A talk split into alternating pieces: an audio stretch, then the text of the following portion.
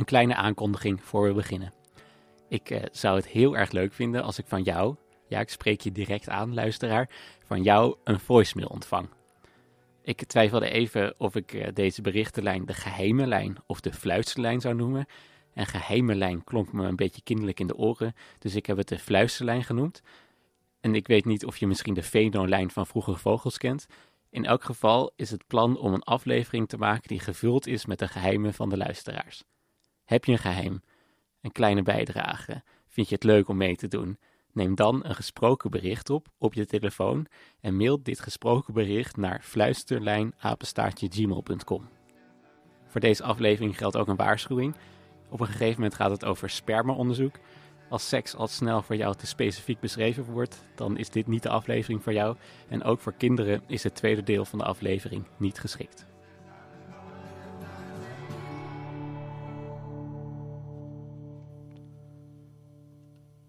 Hoi, dit is de ander. Ik ben Jochem Veenstra.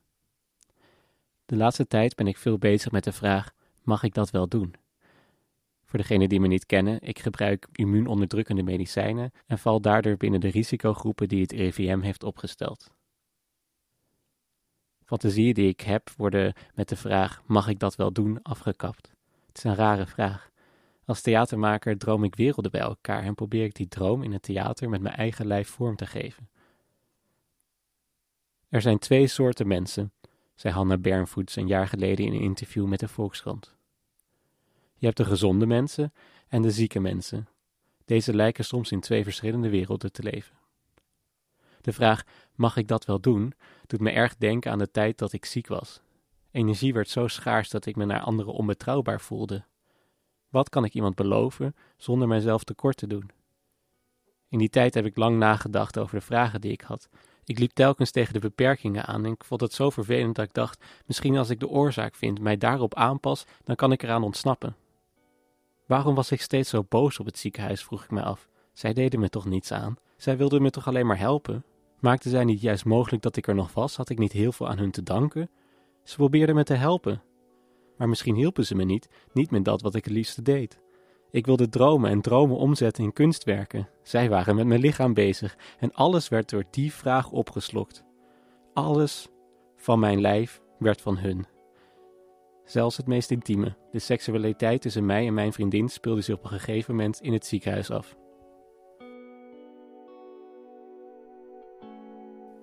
Deze aflevering gaat over die frustratie. Over hoe we tijdens ziekte worden opgeslokt om het lijf te redden en daarbij vervreemd raken van wie we zijn. Net als in de eerste aflevering zijn er drie actes. De eerste acte is een bewerking van het essay De Indringer van Jean-Luc Nancy, voorgelezen door Margot Verhoeven. Acte 2 is het nummer Dakter Dakter van Guy Corneille en tenslotte de tekst De Collectie van Mijzelf.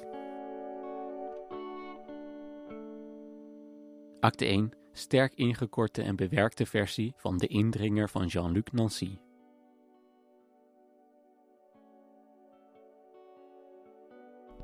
Ik. De oeroude vraag in de filosofie. Tien jaar geleden kreeg ik het hart van een ander.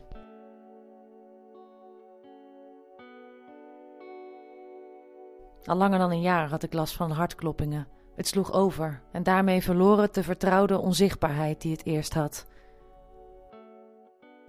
Niet langer was mijn hart een onderdeel van mijn lijf dat non-stop werkte.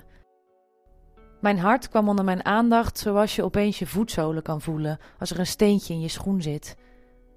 Toch was het nog niet het orgaan dat ik me later zou gaan voorstellen, niet een donkerrode met slangen omwikkelde spiermassa. Na testen bleek een transplantatie onvermijdelijk. De ziektelast die op de behandeling volgde, onderging ik met een frase die ik vaak voor mezelf herhaalde. Maar anders zou je er niet meer zijn. Want ook al had ik een keus, toch voelde het alsof er met het bericht voor ons de keuze was gemaakt. En ons, dat waren mijn naasten, maar ook de artsen en tenslotte ikzelf. Zoals ik stukje bij beetje zou vernemen, zouden de artsen verschillende beslissingen nemen. Ze beslisten bijvoorbeeld of ze mij op een wachtlijst zouden zetten. Een beslissing waar overwegingen aan vooraf gingen. Ik hoorde het verhaal van een andere patiënt die vervolgbehandelingen niet aankon. Ze zeiden dat ik slechts een hart met bloedgroep O mocht krijgen. Ook vertelde ze over tekorten tussen vraag en aanbod. En hoewel ik het me afvroeg, zou ik nooit aan een dokter vragen: wie beslist er als er een donorhart beschikbaar is voor meer dan één potentiële drager? De vragen die rond mijn ziekte opkwamen zijn vragen die alleen aan de moderne mens worden gesteld. Sinds de tijd van Descartes is de wens tot voortbestaan en onsterfelijkheid deel uit gaan maken van het programma beheersing en bezit van de natuur. Sterfte is in toenemende mate een vreemdheid van de natuur geworden. Dat wat eerst door de godsdienst werd vertegenwoordigd, hebben we in handen gegeven van de techniek. En van de techniek verlangen we dat zij het einde, het sterven, uitstelt. Maar hiermee komen een rits vragen naar voren. Met welk doel? Wanneer en waarvoor? De dood uitstellen is haar ook uitstallen, haar benadrukken. Wat is dat voor een eigen leven dat gered moet worden? De eigenheid lijkt nergens te lokaliseren, zelfs niet in dat ene orgaan dat overloopt van symboliek, het hart. Voor ik de transplantatie onderga, lijkt het alsof ze mij willen voorspiegelen: je krijgt je kloppende hart terug. Maar als de transplantatie achter de rug is, doet zich al snel de ander als vreemdeling voor. En niet als vrouw, moslim, jonge man of bask, maar als een ander immuunsysteem. Die manifestatie heet afstoting. Mijn immuunsysteem stoot dat van de ander af. De indringing wordt als vreemde gezien, een indringer die even vlug als dodelijk is. Vanwege de kans op afstoting word ik geconfronteerd met een dubbele vreemdheid. Aan de ene kant de vreemdheid van het getransplanteerde hart, dat door mijn organisme als vreemde wordt geïdentificeerd. En aan de andere kant die van de toestand waarin de medici een patiënt zoals ik brengen om hem te beschermen. De medici verlagen de immuniteit van mij, opdat ik het vreemde kan verdragen. Zodoende veranderen ze de patiënt in een vreemdeling voor zichzelf.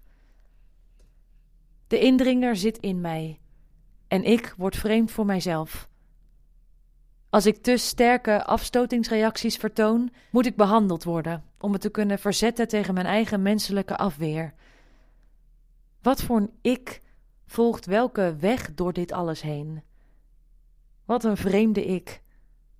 Het blijkt dat ze me niet wijd geopend hebben, zodat ik van hart kan verwisselen, maar dat deze openheid niet meer gesloten kan worden. Ik krijg medicijnen die mijn immuunsysteem onderdrukken. Andere medicijnen die bijwerkingen moeten bestrijden. Hernieuwde controles, nieuwe afspraken. Het hele bestaan wordt in medische termen beschreven. Een leven dat gescand wordt en teruggebracht tot verschillende formules, die wel of niet een mogelijkheid tot sterven in petto hebben. Zodoende. Op al die steeds toenemende en tegengestelde manieren word ik voor mijzelf een eigen indringer. Dat is wat ik voel. En het gevoel is veel sterker dan zomaar een indruk. Nooit eerder ben ik met een dergelijke scherpte geraakt. Tussen mijzelf en mijzelf zat altijd al tijdruimte. Maar nu zit er de opening van een incisie en de onverzoenlijkheid van een gedwarsboomd immuunsysteem.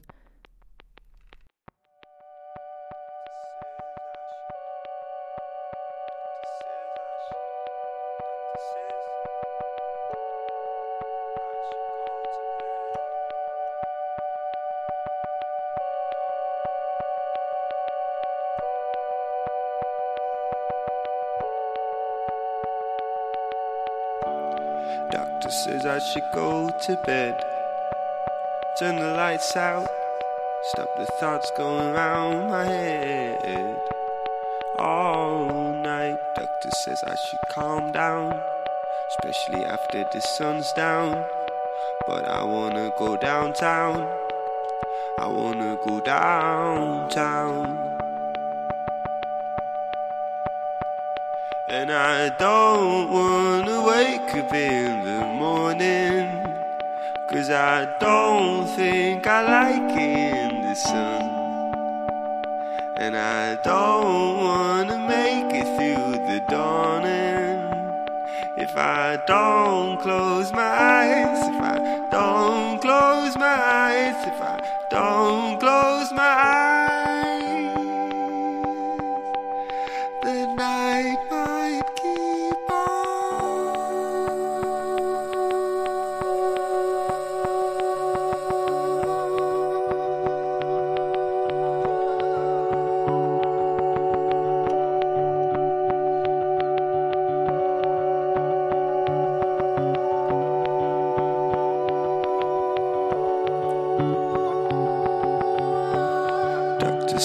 should comb my hair, comb it right out, pick my clothes up from the chair. Alright, doctor says I should clear up, especially after I've messed up. But I fall like a teardrop, I fall like a teardrop.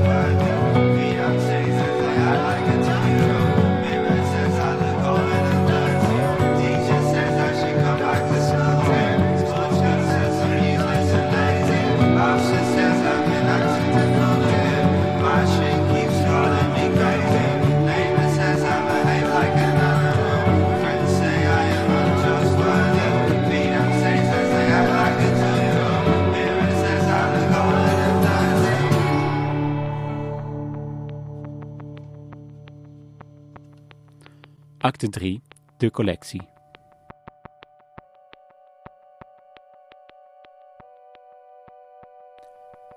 Net op tijd heb ik van het ziekenhuis post ontvangen.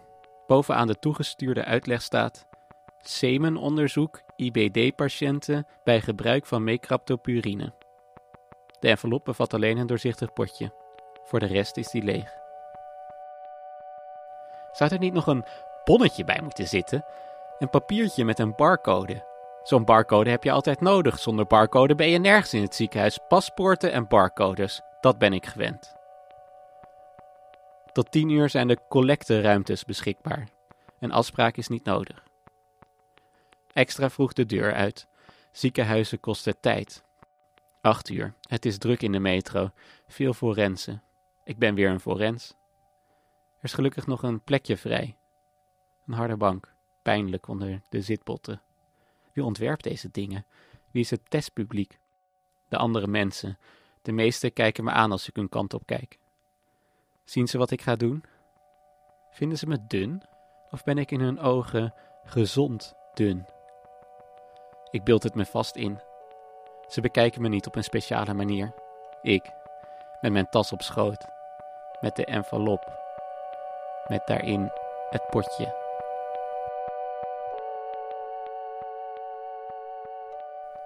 Een half uur later ben ik bij het OVG. Eerst maar eens langs bij de poli maag-darm-lever. Fertiliteit? Dit is MDL, zegt de medewerkster. Weet ik, jullie willen dat ik dit onderzoek ga doen. Je moet bij fertiliteit zijn. Dat is de Vevo-balie, een stukje terug. De volgende balie-medewerkster. Ik hakkel wat woorden. Ze knikt vriendelijk. Ik kan je niet helpen. Loop maar door, door de deur achter mij. Daar is een gang en nog een balie. Volgens mij heb ik niet alles. Uh, sorry, ik kom voor spermaonderzoek, maar ik heb niet alles. Het lab is hier niet. Dat weet ik. Ik, ik denk alleen, het lab is in de buurt van radiologie. Dat is me verteld. Potjes kan je bij het lab krijgen. Daar kom ik niet voor. Ik heb via de post een uitleg gekregen over spermaonderzoek, maar het is niet compleet. Ik pak de papieren die in mijn tas zitten. Het duurt even voordat ik ze eruit krijg. Ik leg ze op de balie. Ze kijkt naar beneden. Ik heb deze papieren in de post ontvangen, maar er zit niet zo'n uh, zo'n zo'n zo'n zo'n zo'n ding met een barcode, snap je? Het is uh, niet compleet, denk ik. Ze kijkt opnieuw naar beneden. Dat herken ik niet. Donderdag begin ik met nieuwe medicatie. Ik kan alleen nog vandaag het onderzoek doen en het moet voor tien uur gebeuren. Nee, nog nooit gezien. Ik, ik ben al bij maagdarmlever geweest. Ze hebben me doorverwezen. Wie heeft er opdracht voor gegeven? Dat zeg ik net, maag, darm, lever, maar zij hebben mij doorgestuurd. Wie van de MDL heeft dit opgestuurd? Deze papieren? Ze knikt. Erika, denk ik. Erika, ja. Als ik het goed heb onthouden, tenminste. Volgens mij staat op de laatste bladzijde de naam. Dat dacht ik tenminste. Ze pakt de papieren op. Eindelijk, denk ik. Een eerste bladzijde. Haar ogen scannen. Nog een bladzijde. Een derde. De ogen worden rustig. Ze leest. Ik snap dit niet. Het is niet tegen mij. Ik draai me om. Er staat een vrouw met een doktersjas in de gang. Ik zou meedoen aan een onderzoek, probeer ik. Wie heeft gezegd dat hij hier moest komen? Erika of zo, antwoord ik. Maar misschien heb ik de naam niet goed onthouden. Het staat op de laatste pagina. Ik wijs naar de papieren. Maar ze is niet van jullie, ze is van Maagdarmlever. Zij zeiden dat ik naar jullie moest gaan, maar het, is hun onderzoek. Bel MDL, laat die Erika uh, weten dat hij er is. Wat wil hij eigenlijk? Er zit geen barcode bij. Ik maak het formulier wel aan. De Bali-medewerkster schrijft de papieren terug en bladert door een map. Ik sta alvast op. Ze overlegt door de telefoon. Iets met een handtekening, hoor ik. Je moet nog toestemming geven, zegt ze na een paar seconden. Wil je daarvoor teruggaan naar maagdarmlever? En het formulier, vraag ik. Die kan je zo meteen ophalen. Hier? Groothuis is ermee bezig. Oké, dan, dan zie je me zo weer terug. Dat komt goed. Oké, fijn, dank je. Je weet waar het lab is? Bij radiologie, zeg ik. We knikken. Bedankt. Erika komt naar beneden, zegt de Bali-medewerkster van Maagdarmlever. Ga maar zitten. Bijna alle stoelen zijn bezet. Er is nog een plekje over naast een vrouw, een vrouw van mijn leeftijd. Ze heeft een mobiel in haar handen en ze is iets aan het schrijven. Ik ga zitten, ze maakt geen contact. Op haar mobiel kan ik een berichtje lezen met hartjes en smileys. Niet meelezen, ik richt mijn blik op mijn handen. Een paar minuten later komt er een vrouw uit het trappenhuis. Ze heeft een envelop in haar handen, een bruin geval, eenzelfde als die ik in de post heb ontvangen. Ik sta op om mee te lopen, maar ze gebaart dat ik moet blijven zitten. Ze heeft een luide stem. Wat goed dat je aan het spermaonderzoek hebt gedacht. Ik kijk opzij. Het meisje naast me kijkt niet op. Terwijl ze met verschillende formuleringen complimenten maakt, krijg ik een A4'tje en een pen. Onderaan de pagina staat een hokje voor een handtekening. Ik teken. De vrouw buigt naar voren en opent de envelop. Hier moet het in. Ze spreekt bijna met een fluisterstem. Ze heeft het waarschijnlijk over het plastic potje dat in de envelop zit. Zo'n potje zit al in mijn tas. Ze me voor. En hier is het labformulier. Een bonnetje met een barcode. Heb je nog vragen? Nee, ja, nee, ja, ik begrijp het. Ze steekt haar hand uit. Nou, nogmaals bedankt. Ze beweegt haar hand op en neer. Ik pak hem aan en schud hem.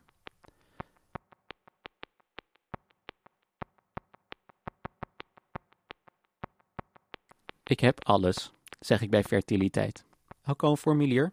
Ja, die ook al. Hier heb je er nog een, voor het geval dat. En deze? Er komt een doorzichtig potje van onder de balie vandaan. Deze is voor de collectie. Nog een potje. Bedankt. Richting radiologie. Ik weet het. Ik volg de bordjes. Een hal verder, een verdieping hoger. Als ik de hoek omsla, sta ik voor een glazen deur. Door het raam zijn tafels te zien met microscopen en andere apparatuur. Ik klop op het glas en kijk op mijn mobiel. Nog een uur en een kwartier voordat het tien uur is. Ik kom voor spermaonderzoek en ik heb volgens mij alles. Over jou is gebeld. Van Voorde? Ja. 2010 1989? Ja, dat klopt. Mag ik het formulier eens zien? Formulier met barcode? Nee, nee, die bedoel ik niet. Had je niet nog meer informatie ontvangen? Via de post? Heb je het bij je? Ja, als je me die wil geven. Ha, dat dacht ik al. Een onderzoek van het VU, niet van het OVG. Kijk, ik wil het onderzoek wel doen. Natuurlijk. Maar ik denk dat ze dat zelf willen uitvoeren. Ik ben gebeld door jullie. Jullie logo staat erop. Daar. Ik weet zeker dat het hier moet zijn. Wie heeft je aangemeld? Erika Bakker heet ze. Ik heb haar net gesproken. Wie zei je? Haar naam staat op de laatste bladzijde. Ik ga wel even bellen. Met de telefoon tussen wang en schouder wendt hij zich af. Erika Bakker, er staat het VU op de informatie die hij heeft ontvangen. Ja, ja. Ja, nee, oké. Dan doen we dat. Hij hangt op. Je had al een potje. Heb je een kleinere dan deze? Een potje ter grootte van een koffiemok komt uit een kast. Ik zou deze nemen. De meeste mannen vinden dat prettiger. Is goed. Loop je mee? Ik volg de laborant door een korte gang, een wachtruimte met een salontafel. Hij opent een deur en laat mijn kleine kamer ingaan. Daarachter is een uh, wc. Ik zie een wasbak. Het slot van de deur klemt een beetje, maar niet vergeten dicht te doen. Hij kijkt me aan. Er is gratis wifi. De kamer is net schoongemaakt. Dan laat ik je even alleen. Je hebt alles? Tot zo. Hij sluit de deur. Ik probeer de knop van het slot om te draaien. Na een duw lukt het.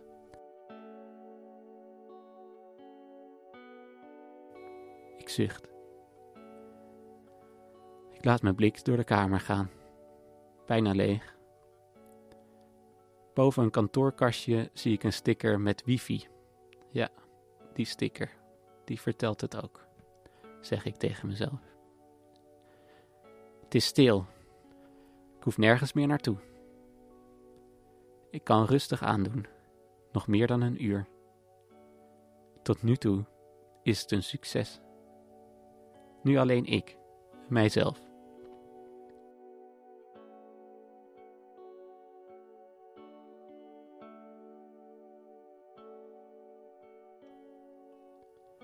Ik heb nog wel een tijdje voor een rondje door de kamer. Gloorlucht. Een kantoorkastje, een schilderij en een loungestoel. voel even aan de stoel. Koud en glad. Een stof zonder naden, rubber dat zich voordoet als rood nepleer. Ik open het kantoorkastje onder de sticker. Bijna leeg. Alleen een gehavend exemplaar van een Playboy. Verder naar het schilderij. Het is een vrouw, afgebeeld met rode doeken om zich heen geslagen. Ze zweeft. Een soort affiche van een B-film. Achter het muurtje zie ik de wc waar de man het over had. De wastafel heeft medische zeepdispensers. Handen wassen.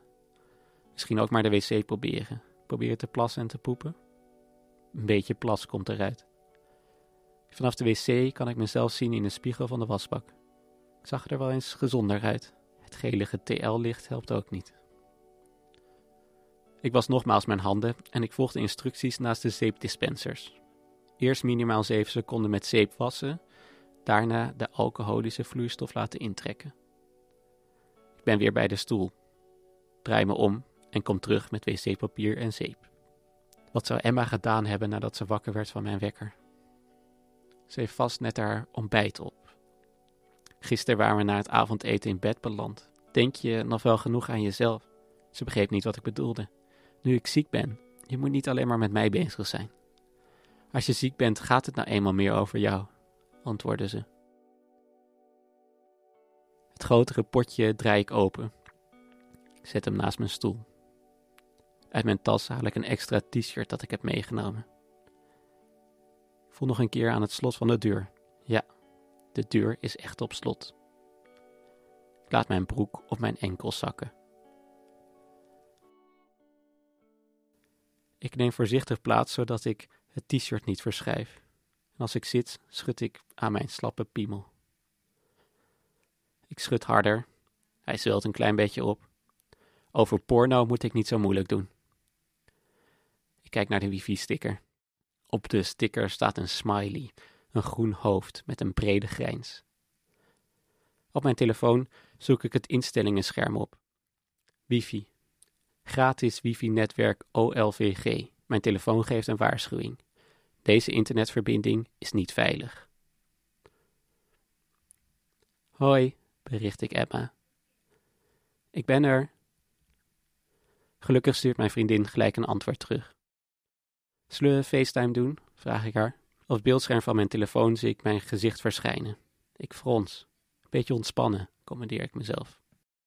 Emma komt in beeld. Ze is nog in pyjama. Hallo, zegt ze vrolijk. Ik glimlach. Hoe ziet het eruit?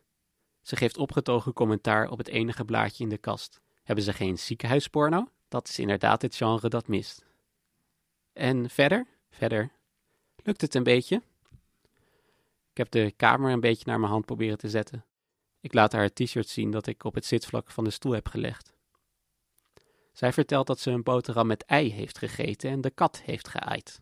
Ik zeg dat ze hier wifi hebben. Weet je hoe je me zou kunnen helpen? zeg ik. Kan je niet doen alsof we samen in bed liggen, dat je, dat je doet alsof je me aanraakt? Je bedoelt seks? Ja. Dat ik dat, hoe zeg je dat? Telefoonseks? Zoiets. Wil je dat? De camera van mijn vriendin maakt wilde bewegingen. Als het beeld tot rust komt, zie ik haar op de bank liggen. Ze slaat haar armen over elkaar. Wacht even, zeg ik. Ik doe alvast mijn broek uit. Ik leg mijn telefoon naast de stoel en zeg tegelijkertijd: Ik hou de telefoon niet vast als je dat goed vindt. Ik controleer het beeld. Alleen het crème-witte plafond is zichtbaar. Dat is goed. Mijn piemel hoeft niet nog een keer weerspiegeld te worden op dit beeldscherm. Je ligt op je rug, zegt ze onwennig. Je hebt geen kleren aan, of misschien wel een bokser. Ja, je hebt wel nog een bokser aan. Ik streel je buik. Ik beweeg met mijn vingertoppen over je zachte, harige buik. Ik streel naar beneden. Ik doe mijn vinger onder het elastiek van je bokser. Geluid. Sorry, zeg ik. Er loopt iemand langs de deur. Oh, oh oké. Ze is een tijdje stil. En nu? Hoor je nog steeds iemand? Ik weet het niet, ga maar door. Ze vertelt verder. Ik besluit mijn ogen dicht te doen. Ik probeer me te concentreren op haar stem. Maar ook al zijn mijn ogen dicht, het TL-licht aan het plafond irriteert me. Ik open mijn ogen weer en kijk naar mijn piemel. Hij is wat stijver. Ik kan mijn vooruit eroverheen bewegen. Ik sluit mijn ogen weer. Emma, zeg ik na een paar minuten. Ze hoort me niet. Emma, ik vind het heel lief, Emma, echt. Ze stopt. Dit gaat niet zo werken op deze manier. Je doet je best, dat is het niet. Wil je ophangen? Denk ik. Eigenlijk wil ik niet dat ze ophangt. Ik wil dat ze nog één ding tegen me zegt. Ze zou moeten zeggen: Waarom probeer je dat niet? Porno. Ze zegt het niet. Ze wenst me succes. Het lukt vast. Ze hangt op. Het is weer stil in de kamer. De kale ziekenhuiskamer. Mijn blik rust op de brede grijns van de wifi-smiley. Porno. Waarom niet? Doe ik moeilijk. Een geschreven seksverhaal, niet te agressief. Ik typ een internetadres in. De site die ik wel eens bezoek is niet veranderd. Als ik een geschikt verhaal onder categorie public heb gevonden, is mijn pimo klein en slap. In het verhaal is er een meertje, een zeilschip. De ik-persoon meert af. Een jonge vrouw volgt hem. Het riet. Een picknickkleedje. Het lijkt te werken.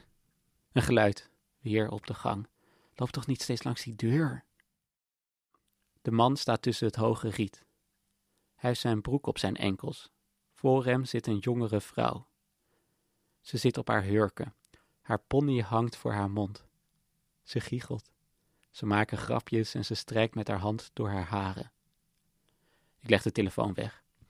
Ik sjor aan mijn piemel en ik probeer de beweging van de hand langs haar gezicht voor te stellen. De knokkels zie ik voor me. Ik stel me het gezicht van het meisje voor, een beetje zoals die van Emma. Bruine lokken glijden tussen haar vingers door. Ze heeft van die kleine vingers, een beetje dik. Van links naar rechts beweegt de hand, alsof ze de verkeerde kant op strijkt. Als in slow motion gaan de haren aan de kant.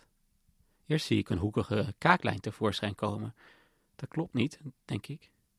Daarna verschijnt een wenkbrauw. Er zit een scherpe hoek in. Een diep blauw oog, dunne lippen, ranke neus, een lip met twee hoekjes aan de bovenkant. Het is dat meisje van daarnet, uit de ziekenhuishal. Ze zit voor me. Ze zit in dezelfde houding als mijn vriendin zojuist nog zat. Ze knielt voor me op de grond. Ze draagt een kort rokje, een zomers kort rokje, een t-shirt met een veehals. Ik wil niet over jou fantaseren, commandeer ik mezelf, niet nu.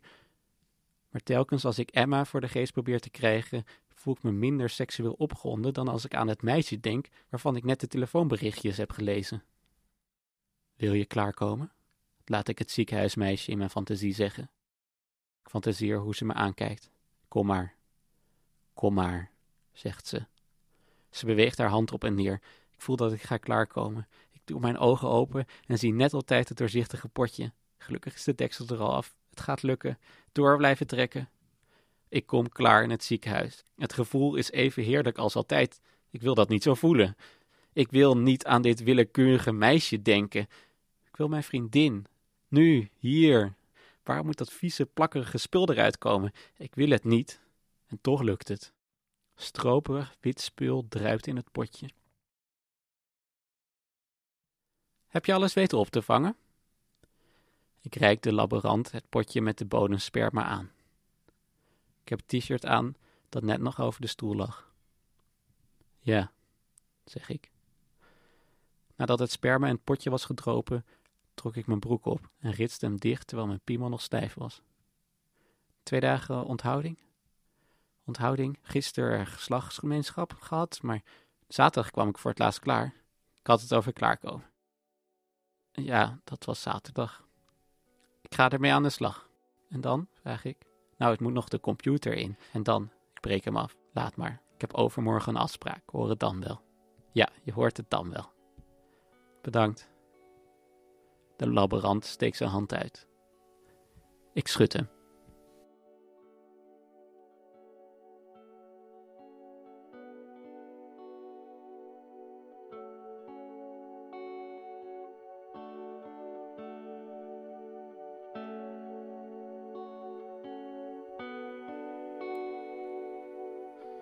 Dit was de aflevering Alles voor het Lijf. Aan het begin van de aflevering vertelde ik over de fluisterlijn.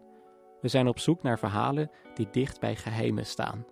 Mocht je denken, ik ben een open boek, bij mij vind je geen geheim, dan spreek ik juist jou aan. Ja, jij, open boek. We hebben allemaal verhalen die we liever voor onszelf houden. Verhalen waarin we ons schamen en denken: dit verhaal gaat het niet goed doen op een verjaardagsfeestje. Juist die verhalen zou ik graag willen horen. Meedoen is simpel. Je opent op je telefoon de dictafoon-app, spreekt het bericht in en stuurt die naar fluisterlijnapenstaartje.gmail.com. Dat is fluisterlijnapenstaartje.gmail.com. Voor ik het gebruik, zal ik contact met je opnemen. En is er nog iets waarmee je ons zou kunnen helpen. Draag je deze podcast een warm hart toe en wil je dat veel meer mensen het horen? De beste reclame is om het aan je vrienden en familie te vertellen en misschien een goed gesprek te hebben over het onderwerp. Je kan ook een beoordeling achterlaten in de app waar je deze podcast hebt gevonden. En tot slot, maandelijks maak ik een nieuwe aflevering. Wil je de aflevering niet missen? Klik dan op abonneren. Deze podcast is gemaakt door Jochem Veenstra met hulp van Margot Verhoeven, Kie Corneille en Roos Visser. In de eerste acte las Margot Verhoeven een sterk bewerkte en ingekorte versie voor van het essay De Indringer van Jean-Luc Nancy. In het originele stuk vergelijkt hij de indringer in zijn eigen lijf met de vreemdelingen in een maatschappij. Het originele essay is zeer mooi, zeer aan te raden en in vertaling van Joost de Blois uitgegeven in 2002 door uitgeverij Boom. Guy Corneille speelde, zong en schreef het nummer Dokter Dokter Guy is een van de artistiek leiders van het dansgezelschap De Dansers.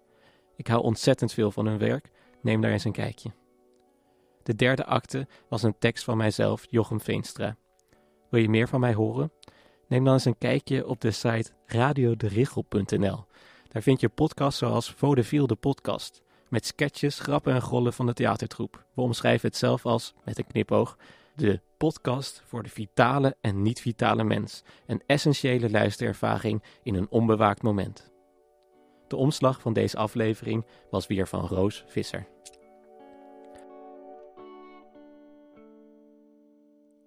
Tot een volgende de ander. En tot die tijd, geniet een beetje van het lijf. Ga in de zon liggen, lig naakt tussen de lakens, neem een bad. Wat is het lijf toch lekker als het een beetje meewerkt.